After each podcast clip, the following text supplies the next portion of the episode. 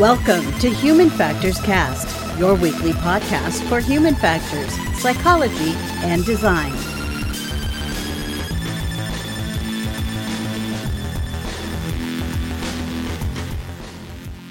Everybody. Uh, you are watching, listening to whatever Human Factors Cast. This is episode 261. We're recording this episode live on October 20th, 2022, and uh, I'm on a good one as well as my co host here. I'm joined today by Mr. Barry Kirby. Hey there, how are you? It's been so long since I've seen you. Hey, it has been so long that that, that little pause there was was quite dramatic. Thank you for the dramatic pause. hey, we got a great show for you all tonight. We're going to be talking about how smart phones are promising satisfaction and meaning, but a new study, we'll talk about that, shows they deliver only more searching. We'll also answer some of the questions from the community about some short and fun icebreaker games for your teams, feeling lonely and isolated as a UX researcher, and conducting user interviews over chat. But first, hey, uh, usually uh, around this time, and we see the numbers, and thank you so much for everybody. We um, usually get a lot of uh, sort of new listeners around conference coverage. So, um, thank you for joining us on our main show. This is Human Factors Cast. And if you're joining us because of our HFES coverage, welcome. We're so glad to have you here, and we hope that you stick around for some of our main show stuff. Uh, speaking of HFES, we have a ton of coverage for you. If you'd like, you can go listen to our full 10 hour live stream that includes the presidential keynote address, uh, the, the, sorry, the presidential address, the keynote address by Craig Bowman uh, from Boeing. Really good talks. Our commentary on all that is not included in any of the side pieces kind of set alone uh, that we've put out on our podcast feed. So if you're interested in that, go check it out on YouTube. Again, 10 hour live stream. You can kind of check for the bits and pieces that you missed. Everything else has been packaged up nice and neatly into what six individual episodes for you that we've dropped over the last week. So hopefully you've had a great time listening to those as much as we've had uh, talking with those folks. Uh, all that stuff was happening. All that stuff that went out over the last week happened in one day. So that was um, a really really busy day for us and really great to have that all out there for you all to enjoy. Uh, speaking of new stuff, we do have a couple show trailers. So there's now a show trailer for Human Factors Cast, and there's a show trailer for 1202, the Human Factors Podcast. If you are trying to convince your friends to watch the show, maybe send that them send them those trailers their way because that might help convince them to watch the show and really the word of mouth helps the show grow. If you like what we do, you want to support us, that is probably the best way you can do so other than to keep listening. Uh, but speaking of 1202, Barry, what's going on over there? So at 1202, we've been talking about proactive learning. So this has been an interview with Dr. Marcin Nazaruk where he's been doing a lot of work around um, understanding safety, safety risk, how we identify it, and he's got years and years and years of experience. And one of the things he sort of identified is as we've got better at it, it's actually harder to, you know, the the more historical approach to safety is all around saying, "Oh, an accident happened, how do we fix it?" Or actually, then we got to near misses, right? We a near miss happened, how do we stop that from from happening in the future and, and stop it from evolving into something bigger? But now he's been looking at organizations and said, well, actually, how do we learn just from organizations? How do we learn from what people do on a normal basis, or as he calls it, how do we learn from normal work? And so that's been a fascinating interview, and so much so we're going to leave it like um, as the main interview for a, a, a, a third week. So starting next week, the the drop that we've got we were going to have go live. I'm postponing because people are really enjoying this one, so we're going to do that. Um, and also, really interestingly, with this episode, we've actually got the advert that you just mentioned dropped into this one as the breaker between the before the final three, which was a um a, a, a fun crafting exercise to make that happen. So um go and see go, go and have a watch of that on YouTube if for nothing else, just to see how we crowbar that in. Yeah it's uh thank you for that we're trading trailers so you you get the little bump at the top and a and a post roll and i get that one right in the middle uh so thank you all right well hey we're here to talk about the news so why don't we get into the news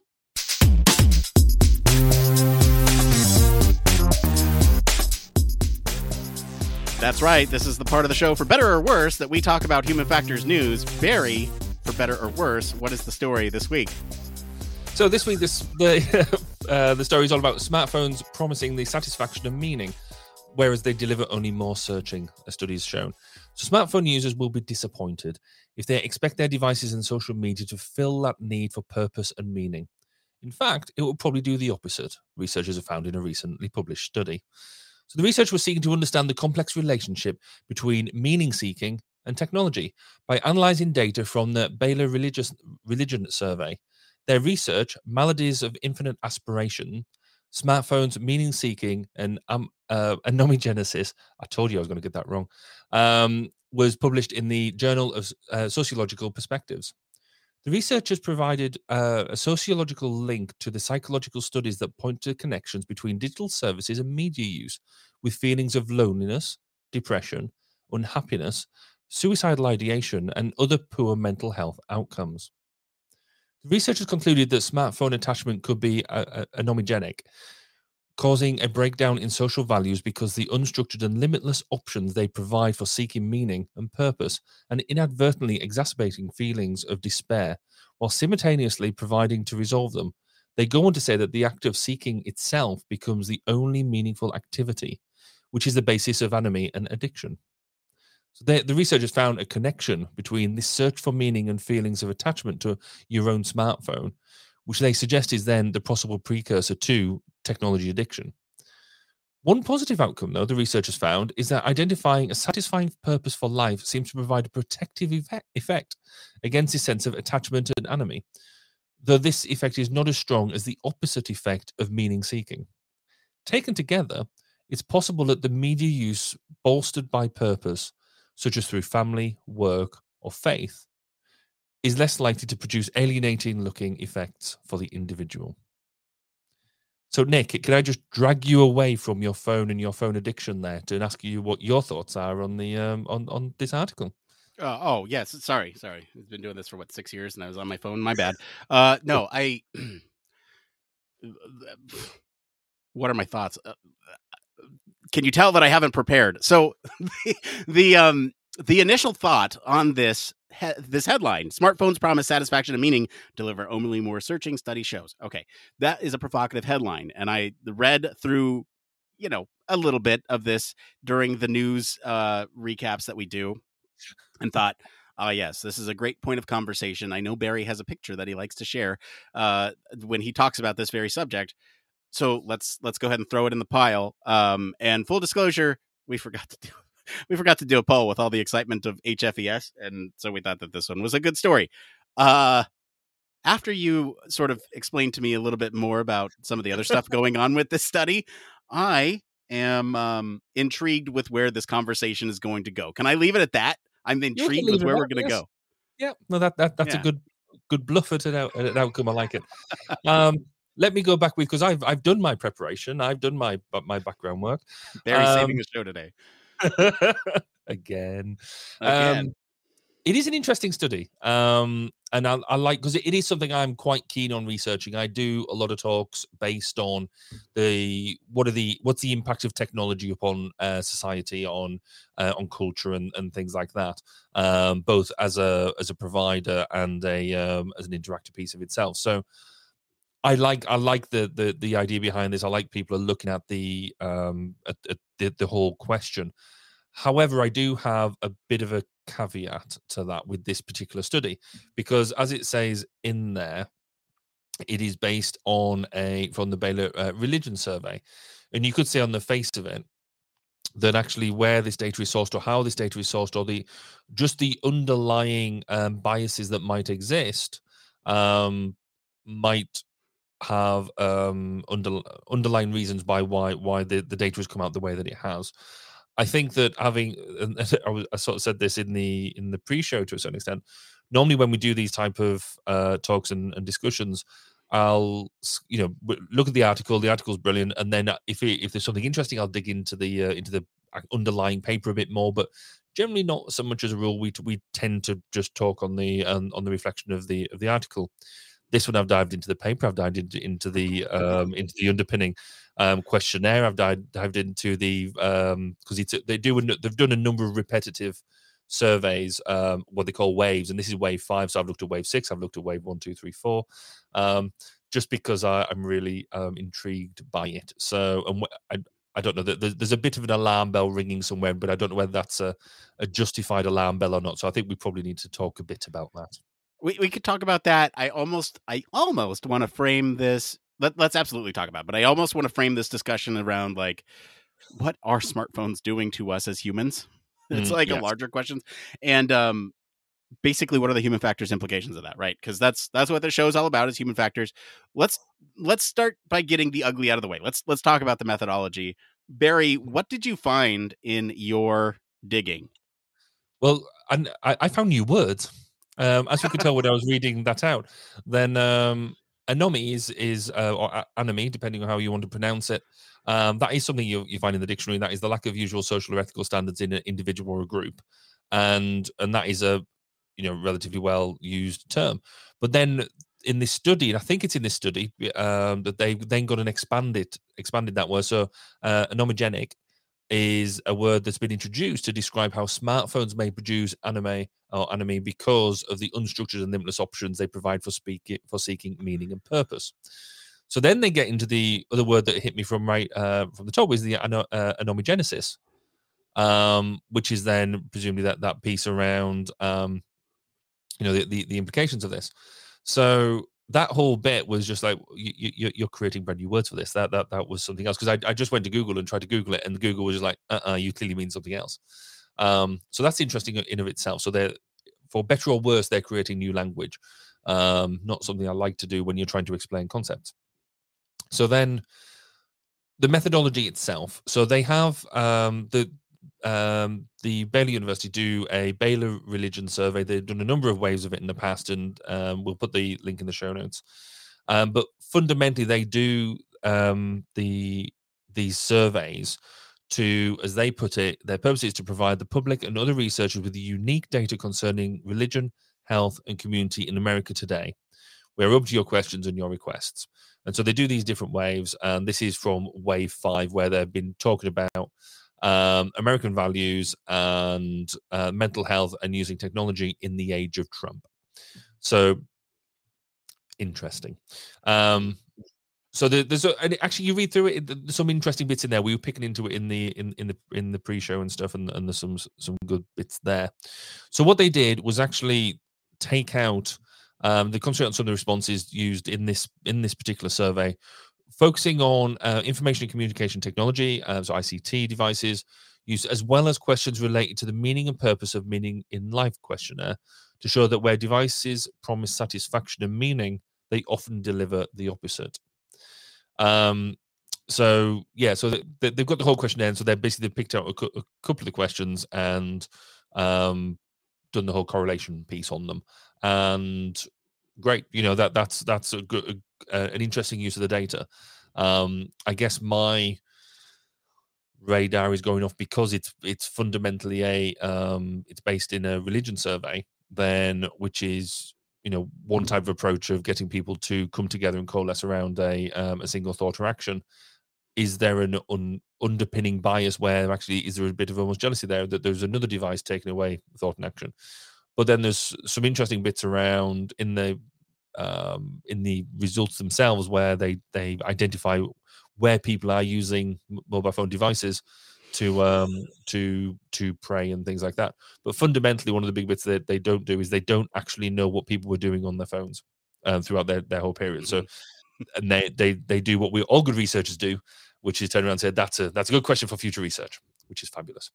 So i've got sort of i guess some um things around the methodology itself but i think what you said is absolutely right Yeah. we all know that smartphones have an effect in in our life one way or another um i shared um a, a photo with you before uh, beforehand and um i use that in all of my lectures around where i talk around the social impact of technologies and to to paint a picture it's a photo of me and my wife on a date and where she sat at the opposite me um and we were at a, a, a- well-known uk pizza, pizza restaurant and we we ha- i thought we were going to have deep deep and meaningful conversation.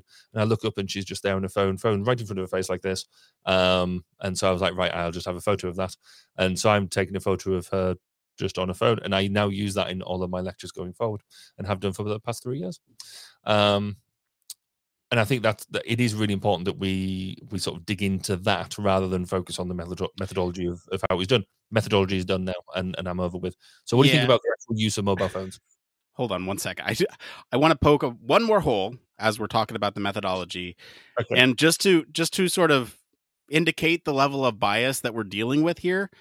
Uh, regardless of political affiliation, regardless of religious affiliation or identity, um, you can see this uh, bias already creeping in with some of the ways in which they title some of the segments of their report. I'm going to read the title here The Sacred Values of Trumpism. So there you go. That just indicates a little bit of the bias that's creeping into this study. And eh, I guess it's a cautionary tale to if you see a headline, dig more into it like Barry did. Don't just throw it into the pile like Nick did. Uh, it, and I've been caught on this before too, right? yeah, but but but I think this can still be saved because again, uh, as we're sticking with the religious theme, we can save this. Uh, no, all right, that joke didn't land. So we can um we, okay we can, what you, right what do you want me to do walk on water yeah right here we go so let's actually talk about what cell phones mean for us in society talk, today. Talk about some maybe we, yeah maybe we can juxtapose this with some things from this uh, based on what they're saying here. But i think for me there's the first thing i'll talk about is sort of the generational divide. Yep. i think there are um, the aging population kind of sees them as uh, cell phones, not people. cell phones as um, I don't know, just overall, there's sort of this perception that they are corrupting youth in some ways, mm-hmm. right? And and I don't think that is controversial to say. I think there are some very different opinions based on which generation that you're born in, um, and how you view cell phones. Like for me, millennial, uh, I I look at my phone as a tool. Um, I'm on it quite frequently, but it is a tool to not only solve boredom, but also to uh, it's my calculator. It's my reference uh, sheet, so that way I don't have to have everything in you know hard copy. Um, it is literally a tool for anything. It's it's an omni tool. It's, it's a ubiquitous tool that I can sit there and reference at any time. And I think some of this um some of these opinions from other generations and maybe within my own uh, from people towards smartphones in general come from the types of usage that happens on these apps or, or on these phones right? The, the, the various types of apps that are present on these phones and more importantly the design of those apps that encourages behaviors that are not pro-social. So what I'm talking about there is social media companies optimizing their algorithms for outrage so that way it uh you know sort of increases um divisiveness when it comes to looking at i don't know a news story or something that is clearly talk about bias biased in some way shape or form it's going to alarm some uh probably you know irrationally and it's going to uh, or it could have the opposite effect of um, sort of instigating a fight between various people who believe different things. There's a lot going on there, um, but I think ultimately when we talk about corruption of youth, that is kind of what we get at at the heart of things is how are these apps designed that is the perception of what people are using the cell phones for? How are people actually using their cell phones? Barry, do you derive meaning from your cell phone? How how do you use your cell phone? Let's start there. So I guess for me, yes, it is one of these things that um, like you, I use it as a tool, but I use it for such a broad variety of things. I uh, I I like the you see some um, pictures and memes and stuff of, of it using it like a window um, or an access portal to to get all that sort of stuff. So it is all around, you know, everything from my diary and and all that sort of stuff, having that connected element um, doing show notes. So I'll I'll open up the the show notes up at the uh, the dinner table, and we'll all chat chat around or what the um, what the topic is and what you know what my one more thing can be. So then I can and I can tap notes straight in into the dinner table, then come up and and finish them up. So it's a good quick access route to to work stuff to to that type of thing. But then also it is the um, the meaningless um, time wasting as well. So when you're waiting for something to happen or um, you know, you just sat around doing nothing. I mm. think we've, or certainly I feel like I've lost the ability just to sit and be in my own space. You always have to be doing something. And so now the the de facto doing something, if you haven't got anything to do, is to pick up your phone and, and either, you know, look at the lo- uh, the latest news on Twitter or Facebook, or um, pick a social media uh, social media framework uh, network, or play games. You know, things like that. Just simple games that you can do, or, or whatever. Um, play them, and and it, so it does become a device that you always want to have on you, want to on, and we don't want to put it down. And I think this is one of the really I, I get the the the drive for addiction here, because you don't want to put it down because you might miss something. You might miss a bit of news breaking, or you might just miss a mention on um um on a social media network or, or things like that. And this is where I think it really brings in um something that I've talked or we've talked about before on here, and I, I talk about a fair bit in, in, other things, is the difference around digital natives and digital immigrants um, and non-digital people. And it's just about so digital immigrants are people who come in and use, you know, adapt themselves to technology in, in the same way that you would learn a second language.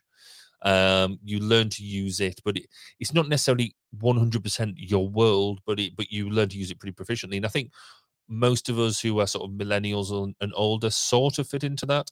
Um, then you get your digital natives, which are sort of millennials and and, and younger, um, and they're just complete they because they uh, think about this sort of stuff um, differently. Then it's just there to be used, and they use it all of the time. And so it isn't a um, a special event to pick up a phone and use it. It's just natural. They're just there. It is that it is the source. We don't think about oh how cool that source is there. Uh, that that information is there to have. It's like well of course it's there. It's always been there. Why wouldn't it be there? Um, and so that there is a different and there is um, sort of that generational divide because it does bring one of the broader questions in and it's about um, which, which you alluded to is it's this perception of what is um, communication what is a community what is that sort of engagement? Because we sort of look at this as saying well actually it's our it, it's the physical interaction with with people. You can't have any sort of relationship if you're not meeting face to face well actually you could argue that um we we meeting loads and loads of people all the time. Are we talking to people all the time? We but we maybe what we might not be having is deeper meaningful relationships. We might be having more and more uh, superfluous relationships um, which is something interesting that we kind of need to um, think about what the impact is. So when we're looking at how we are a more remote society, um, is that a good thing or a bad thing? I mean, if we didn't have this ability to connect, I mean, I know we're not doing it through a um, mobile phone at the moment, but we do. We chat on Discord and, and things like that outside of this. Is that a bad thing or a good thing? We would never have been able to meet, or well, technically, we still have never met but yet right. You know, we know an awful lot about it. I mean, we, we spent the entire day with each other the other day, um, you know, which we wouldn't have been able to do without this sort of technology. But does that mean that we don't have a, um, you know, a good relationship in that respect? Do we not know that much about each other? Well, that's clearly not true. So, yeah. So, what are the is, is that is physical connectivity needed for a human relationship, and therefore the, the the mobile phone is taking or the smartphone is taking that away? Or is it? Uh, do we just need to look at relationships differently? Nick, what do you think? I think you're right. Let, us think about relationships differently, but I want to I want to tackle a point that you made about sort of pulling out your phone to fill time and chasing the news or anything like that or chasing sort of um understanding of the world in some way shape or form and and what I mean by that is not necessarily news, but if somebody posts on a social channel, are are you chasing to know what the latest is with your friends? Are you chasing to kind of know, keep up to date with your network uh, on LinkedIn, those types of things? I want to bring up a point of of like what is actually happening at a biochemical level with us when we are looking at our phones, right? So we are pulling out our phones because we're bored and we're seeking some sort of dopamine hit. Um, you know, and that is a hallmark of addiction is when you seek that dopamine from some source and you get those withdrawals when you don't have it. And so, yes, phone addiction is a real thing and can happen. But at a basic biological level, that's what we're doing is we're seeking a dopamine a dopamine hit. And what what do we get from those or what triggers those dopamine hits? Well, in some cases it can be like, you know, I don't know, following good news. If you if you read a bunch of good positive headlines um, that are are just generally good uh, for the world, then that's great. Um, you're going to get that dopamine hit. If you're following your friends and family who post positive things, who post positive things about their lives, this is where it gets a little tricky because you might see something people put on their best selves on social media. Mm-hmm. And so you might see something that makes you jealous. And then um, you start to have a different body reaction to that where you're like, "Oh, but they're you mean they're in Paris right now and I'm in the States and they're enjoying themselves on a vacation and I'm sitting here working and there's these complex feelings, maybe jealousy creeps in like I want to be on vacation. Oh, Nick and Barry. They're they're covering HFES. Nick is there at the conference and Barry's jealous. That uh, was. Uh, that yeah, right? So I mean, there's we put on our best selves when we present ourselves to the world and that alone is um a lot of interesting feelings that go on with that. And something that um I guess was brought up in therapy for me, and I'm I'm being fully candid here. I chase the news uh for that dopamine hit myself, right? Mm-hmm. Um politics, I'm a politics junkie and so sometimes I will sit there and and read the news all day just to get some more information, especially during election season. Right now, I've actually been very good at putting it down. HFES was a good distractor for all that, uh, and I haven't really picked it up too much. But um, that is something that can happen. And one question that my therapist kept bringing up is, what will happen if you miss some of that news? Will you, as a person, change uh, fundamentally because you don't know a piece of information? If there is anything big, you will likely hear about it. Um, if you know you miss something about the next Star Wars movie being released? Is it going to kill you? Well, maybe. I don't know. I'm a huge Star Wars fan. and I'd love to know. Right. And the same thing can go with other aspects of your life. What is going to happen if you miss this thing? Um, if you miss the premiere of a, a, Disney Plus show that airs at midnight your time to to actually sleep, are you are, are you going to be fundamentally different if you watch it in the morning? No. Um, so starting to think about some of those things and really there's a, sort of a call for more awareness about what these types of things that we do to chase this dopamine to chase these hits uh, do for mental health and i don't think a lot of the platforms that we use now for news or social media or otherwise video games do a good job of this. There are some disclaimers in them obviously like in video games if, if you feel unwell or you feel like spending a thousand dollars on this game don't do it. Uh you know consult a doctor you know those types of things and they're there but they're largely ineffective. Um i think there's other discussions around what we can do for policy and and regulation that would help with some of those things but i just think a larger awareness sort of of, of around mental health and what these types of interactions do and I know there are good researchers out there. and I know there are good designers out there who are trying their best to sort of present um, situations where maybe there is something that might be ultimately detrimental to a, a, human, but is you know better for the platform as a whole, and they're trying to reconcile that in their own conscious as they're trying to design something that somebody else has told them to make that mm-hmm. may be sort of you know damaging for people in general. I understand we have a social thought. Barry, do you want to read this? Yeah. So I uh, like uh, like we try and do now. So whenever we put a topic out out there, we try and get some people's uh, thoughts and interactions. And this one um, came in from Mark Jones, who's a um, good friend of mine, lives just down the road, and um, he's not a human factors practitioner at all. In fact, he's an electrician, um, but he's been bought into uh, listening to um, our podcasts and learning more about it, which is brilliant. So anyway, Mark um, says that he took the car for an MOT this morning and had great intentions of reading his book. Three hours he was there, and Facebook and TikTok grabbed his attention. He sometimes wishes that he didn't have social media anymore. He's got six books he wants to read, but his phone won't let him. And that's quite true. I mean, I'm I'm an avid reader. Um, I, I've got my I love when I'm away on business. It's my absolute favorite thing to do is to make. I, I never switch the telly on. Um, I've always got my book there, but I have noticed more and more. I'm I will sit there and scroll through the. I mean, you can lose hours on TikTok um, just doing that, or reels off um, and and the shorts and uh, doing which platform you're playing with, and you can just lose that. And I can sort of see, I, I'll read a bit of my book and then I'll pick up my phone again and and, and have a bit more of a thing because that, that's not even trying to find the latest news. It's just scrolling through stuff, uh, which I think is a relatively new phenomenon, but it but it's interesting.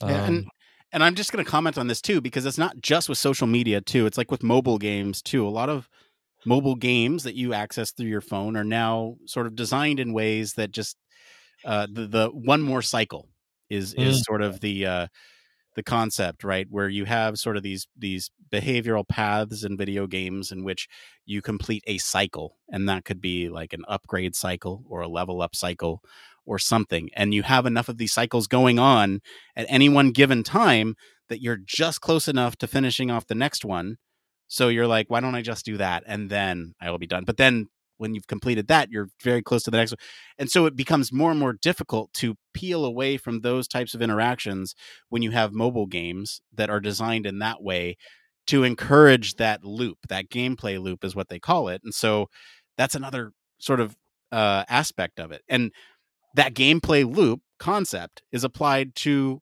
any of the things that you're using, right? A mm. TikTok. You watch something for a couple seconds, it holds your attention, you flip on to the next one. That's the loop. That loop is so small, so short. Um, what that does for our attention span is a completely different uh, subject and topic, but that is the loop. And so when you think just one more, just one more, yeah, yeah, it'll yeah. just be a couple seconds more you're sitting there for 30 minutes later you know and we're contributing to that thank you for plugging that by the way barry we have shorts out on our social platforms now i guess the, the the next step we've got with this then um given that we've we've we've almost spoken about how um worrying and how bad this is the flip side is right what can we do in terms of human factors perspective to to do stuff stuff around it so when we designing this stuff um can we engineer social fail safes or can can we engineer our way out of this? And I think Nikki, you've got some um, um, good, good examples of best practice, perhaps.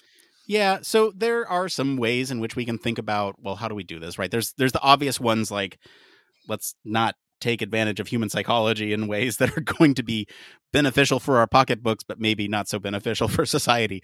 There's that, but then there's also um, are there ways in which we can hijack our relationships with our phone? And I've talked about this on the show before, but there are certain, um, I guess I'm just going to say the name of it. Jackbox Games is a perfect example.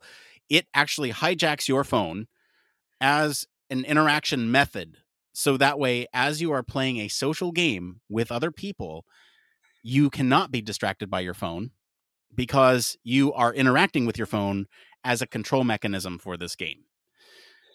What if we took that concept and applied it to other aspects of life, work, school, right? What that might what might that look like? So in a classroom setting, if you actually have some sort of platform that allows you to engage and interact with concepts that are being taught in the classroom, um, yes, that's a lot more work for teachers and they're already overworked. But can you imagine what that would do to reduce distractions and increase engagement because you are no longer just a passive listener you are actually engaging with platforms and this is what some um there are some uh um technologies out there already that are looking at this type of thing like uh, in classroom polls and uh, you know pop quizzes that you answer on your phone on your devices so that way you have to be engaged you have to stay awake and aware of what's going on at any given time um, because if you don't then you're going to miss these things and hopefully you're not punished for them but you're rewarded for you know, th- that's a whole other discussion too, right? We're just throwing out other discussions that we can have.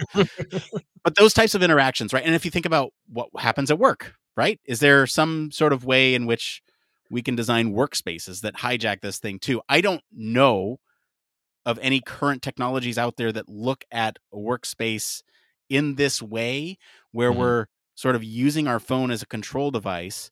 I can think of maybe um, one example might be in retail stores where they actually have employees using the apps on their personal phones so that way they have to use the apps while they're on the floor and not be distracted by other things um, while they're helping out customers right? So that's that's one uh, i guess example of it but i think there might be other ways to sort of I don't want to say monopolize because that's not great in this context, but sort of uh, sort of use that technology or use that paradigm of using our cell phones, hijacking our cell phones. I'm, that's what I call it, to sort of act as an interaction method um, for our day to day. I guess the flip side is true as well. So I've worked on, I guess the in, in the military environment. So there's certain certain element places where you can go, you just can't take your phone at all, mm-hmm. and you walk you walk in, and in fact worked for a number of years. Um, place where as soon as you walked in, you put your you locked your phone away, and you had no interaction with it except for you could go outside and, and check it, but you weren't allowed to bring it on the plate. So most of your time you weren't allowed it, and it was interesting the I guess the, the the way I felt going through that. So initially, I was like, "Well, how dare you? How how you know? I'm not going to do anything bad with my phone. What I don't want to take. Why take it away from me? You're you're cutting off a limb, you know."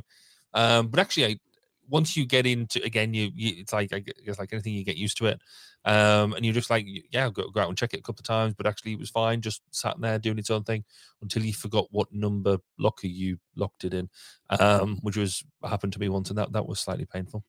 Um, so yeah, so it, I guess it.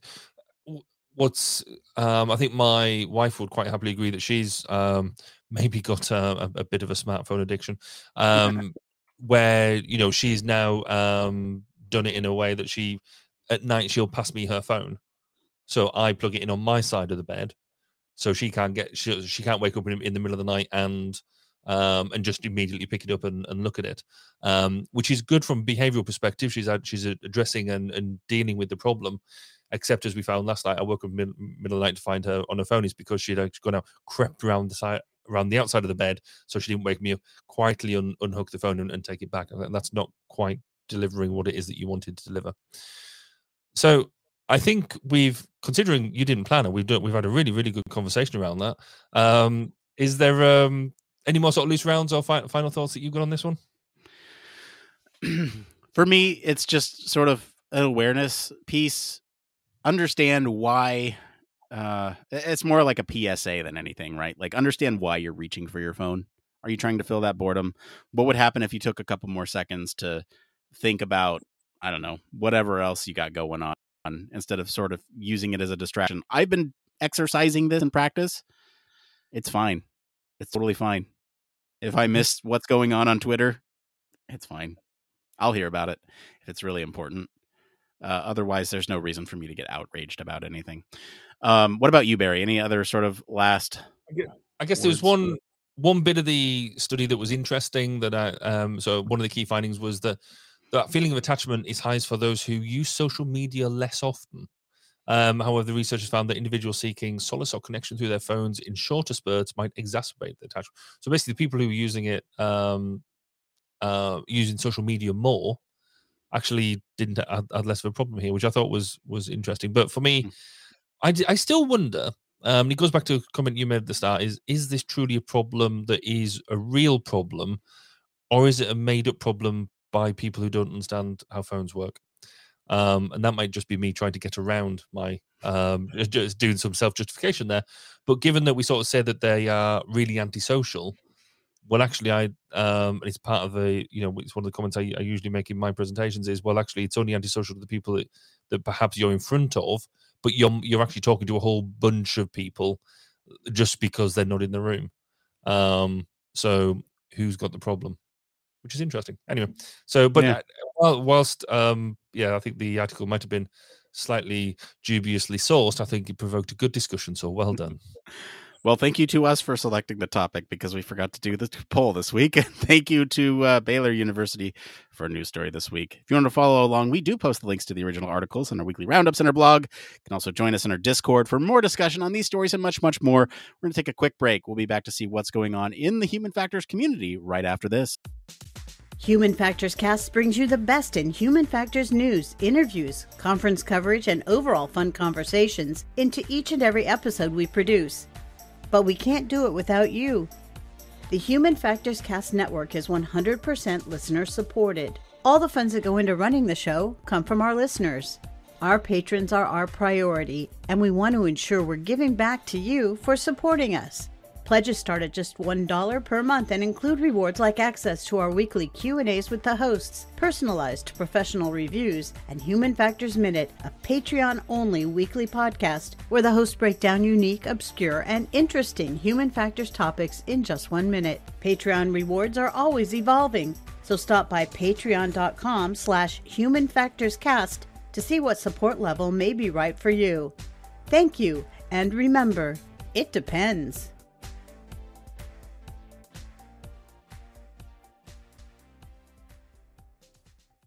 Yes, huge thank you as always to our patrons. We especially want to thank our honorary Human Factors cast staff, patron Michelle Tripp.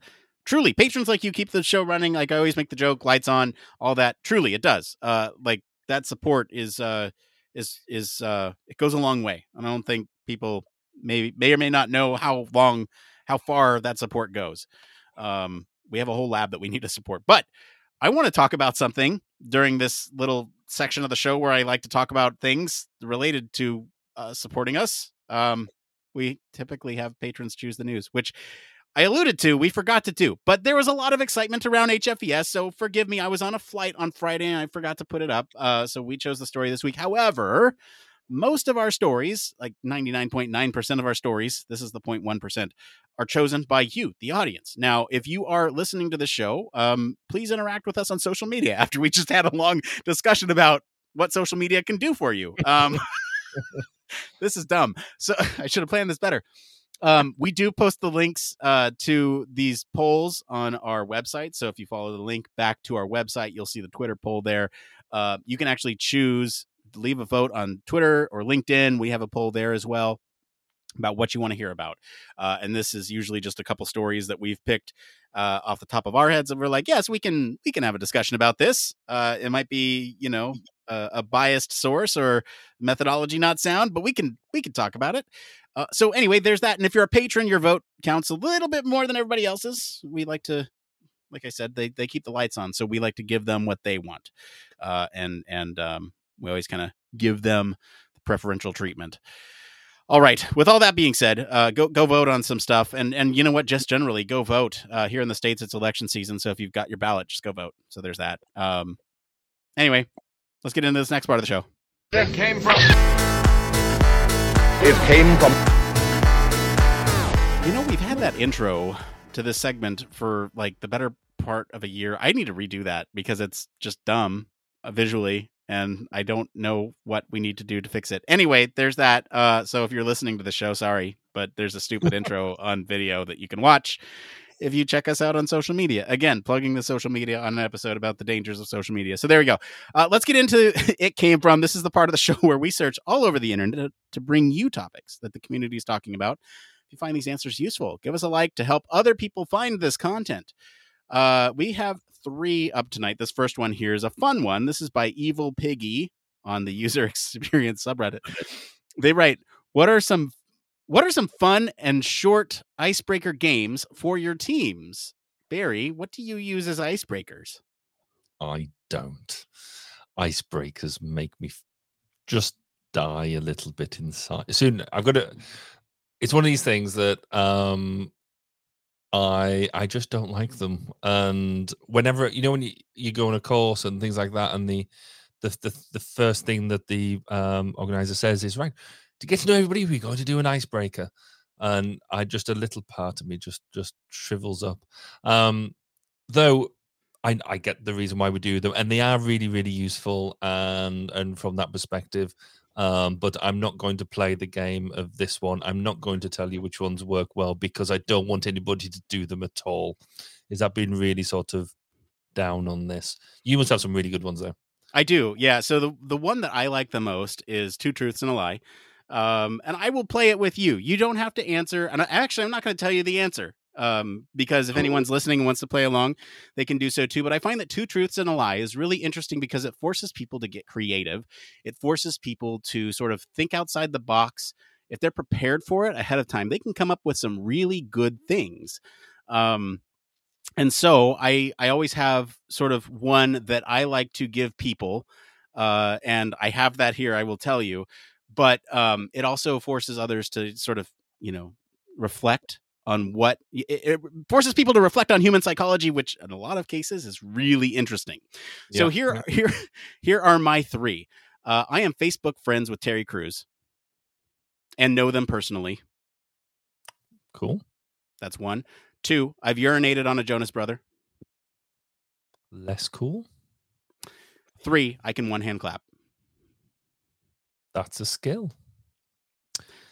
Which one do you think is the lie? I don't think you're friends with Terry Crews.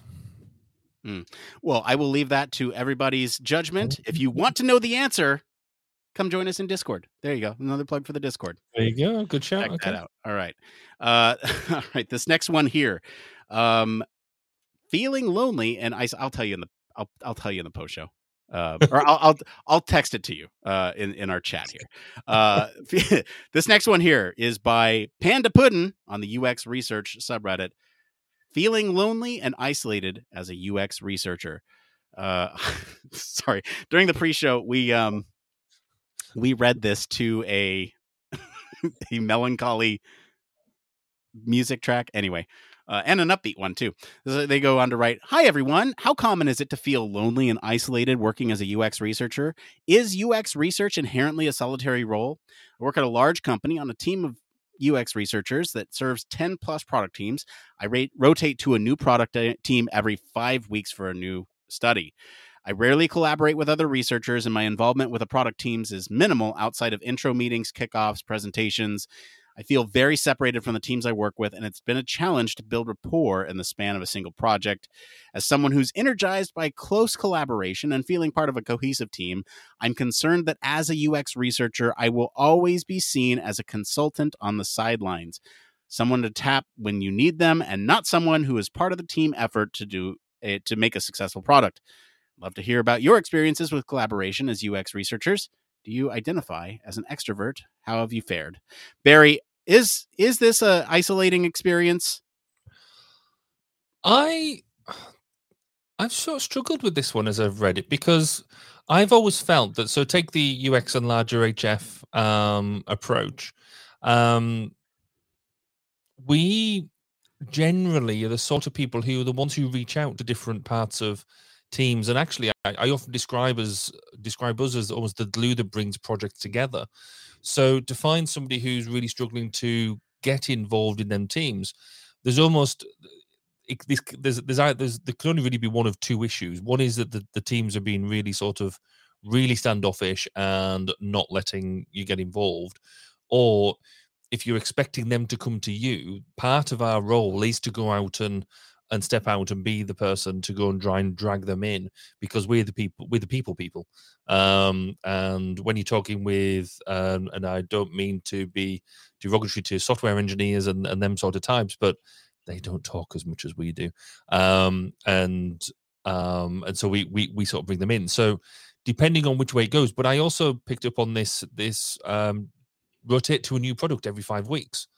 That seems if the product t- if the product uh, development life cycle isn't just five weeks long, and you're constantly rotating through different things, that that sounds interesting and difficult. I'd be quite in, I'd be quite intrigued as to what the rationale behind that is, because I think that could that's you're clearly making and breaking a team every five weeks, so that's got to be quite a diff- difficult pace to to keep up with. Um, but some, but they say that they're energized by close collaboration and things like that. I do wonder whether it's enjoy it if it if it happens around them rather than them going out and creating it. So yeah, it, it does sound it does sound like it's it they're in a tough position, but I kind of feel that they need to go out and they need to solve it, and they they are part of the part of the part of the solution. I have some issues with the way that they phrase things in this uh in, in in this um it came from it they they say I'm on a small team of UX researchers. 10 researchers. That's not a small team. That is not a small team. Oh. Um But I think well that I sorry I went down with that, but then you go it's on on ten plus product teams. So I I looked at it, it was a it was a, like one per product team.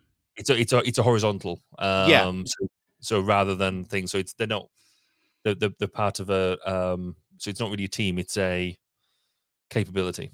I would suggest. Yeah, I I I understand that. I I'm just wondering that they, they say large company, and I'm wondering what if what's happening here is that the resolution of prod, uh, projects is so small that you know that you can do it in five weeks. You're looking at micro changes on a large product, um, you know, color of a button or mm-hmm. uh, mm. you know something like that, right? Where you have this very large team, um, this very large company looking at very micro level changes. And if that's the case, this makes somewhat sense to me. It doesn't give you that opportunity to to build these teams and to to sort of increase that uh, rapport, as this person so puts it. Um, I don't find that the experience as a UX researcher is isolating. I think you know I work plenty with designers and PMs and uh, developers and everything like that, and I think our relationships are fine. And I speak with them multiple times a week. I think what's happening here is that the resolution on these things are so small. That is my suspicion because when things are that small, there's not a need to collaborate as much you kind of have the details that you need to set right. If you're looking at a color on a button, well, maybe A/B test a couple colors, maybe uh, ABC test, whatever. Do you know? There's a couple ways to figure that stuff out without the need for a larger collaborative piece. And I think in human factors, just generally, some of the projects, some of the products, some of the uh, things that we look at are much larger in scope. Some can be micro like that. But I think when you're looking at like a UX research role in an embedded large company, uh, that might be what's happening here. Because I don't think that experience is typical of at least those in my network. I feel like it's it's a it's a pretty collaborative experience for a lot of them. Yeah. Any other thoughts on that one, Barry? No, I I I'd agree. I'm I think it sounds if they're unhappy in doing this and they've been there a while, and it might just be that sort of um, that it might be cultural more than anything else. And I have just been um, messaged by um, Amanda, who's actually listening, um, to, to also suggest that it's, it's potentially more cultural as well. So, um, but so yeah, so if it, if it's something like that that's going to be completely ongoing, then maybe that's the time to think. Well, actually, is this the right? If this is going to be the culture going forward, is this the right position for you? Um, is there a better one out there if you want to go and have that more teamy collaboratively approach. Yeah. All right, we got one more here. This is by Dumb087 on the UX Research subreddit. They ask about conducting user interviews over chat. Hi, everyone. I'm a PM at a small startup, and I do a lot of user interviews typically over Zoom. After a couple weeks, I noticed that they're really time consuming. Do most uh, five per day before getting completely burnt out or running out of time in the day. I was wondering if anyone else experiences this and whether it makes sense to conduct user interviews over chat instead.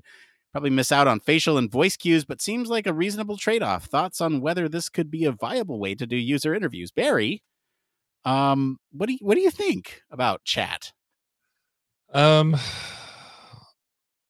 my my initial thought on this, and I've got to be brutally honest, was suck it up, Buttercup. Um, interviews are they are hard work.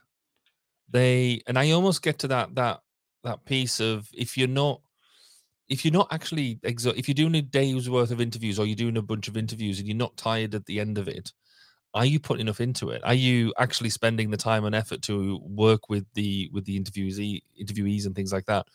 Be um, you can do them over chat. You can do them over Zoom, and you, you can do that. There is other ways to do things. I've done um, like particularly through COVID and stuff. You know, that was what we had to do. That was that was there, but the richest experience you get, uh, particularly you know one to ones, focus groups in particular, I find if you're doing groups of people, getting because not, not only do you get the the, inter, the the the output of what they're saying, but you get the social cues, the interactions between people, and you can see whether people have reacted well or badly to what somebody else has said. Um, but if you're doing, I mean, yeah, five five in a day and get complete burnt out or running out of time in the day, that that that's the way it is. I'm afraid. Um, in, in my experience, anyway, I think it, it just it just is. If you're if you're trying to downgrade it to chat or through that other thing just to make your life easier, I think you're going to lose good quality um, input. Um, if it means you can do more and you can keep going for longer, and then you, I guess there is a trade off there to be had. Um, but if you're just a bit tired, then um, yeah, crack on. Nick, what do you think? Am I just being too un- unsympathetic here? Maybe. I, I think uh, it's a tool in the toolbox that you can use. If you can use a chatbot to get, you know, data from people, use it. If you can use chat as a tool to get data, then use it. There are probably better methods to do so. But if the method matches the scope and the information that you're looking to get, um, there's no reason. Let's use that previous example, right? What color do you prefer, A or B? Okay, well then you know that that that's preference, but you know there's there's obviously science that goes into that whole thing, but very superficial level, right? If you need a preference on something, A or B, what do you like?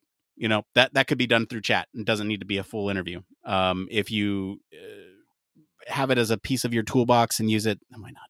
You know, I I just think uh, it really depends on that scope that we were talking about. What's the level of scope if you're doing like a huge discovery project? Nah, you got to sit down with those people and really understand their problems. Um, all right, that's it. It's uh, it's time for this last part of the show. We just like to call one more thing. Barry, what is your one more thing? It's exciting. See, I was going to tell you all about my day yesterday, where I was my first challenging. Did I tell you I got a new car? Um, oh yeah. on the EV front, uh, where where I had a really time pressured day, long trip over 400 miles to try and do, you know, and it didn't quite work in terms of the adequate charging inf- infrastructure, etc., etc. I was going to tell you all about that. And then the British Prime Minister said, "Well, basically, hold my pint, hold my beer," because she's designed decided to resign today. Um, and so we, having only been in place for 44 days, that's just, just like literally just over a month. She decided she's had enough. She can't do the job, and it and give it across to somebody else. So that's the latest drama over here in the UK is the fact that we're now leaderless again.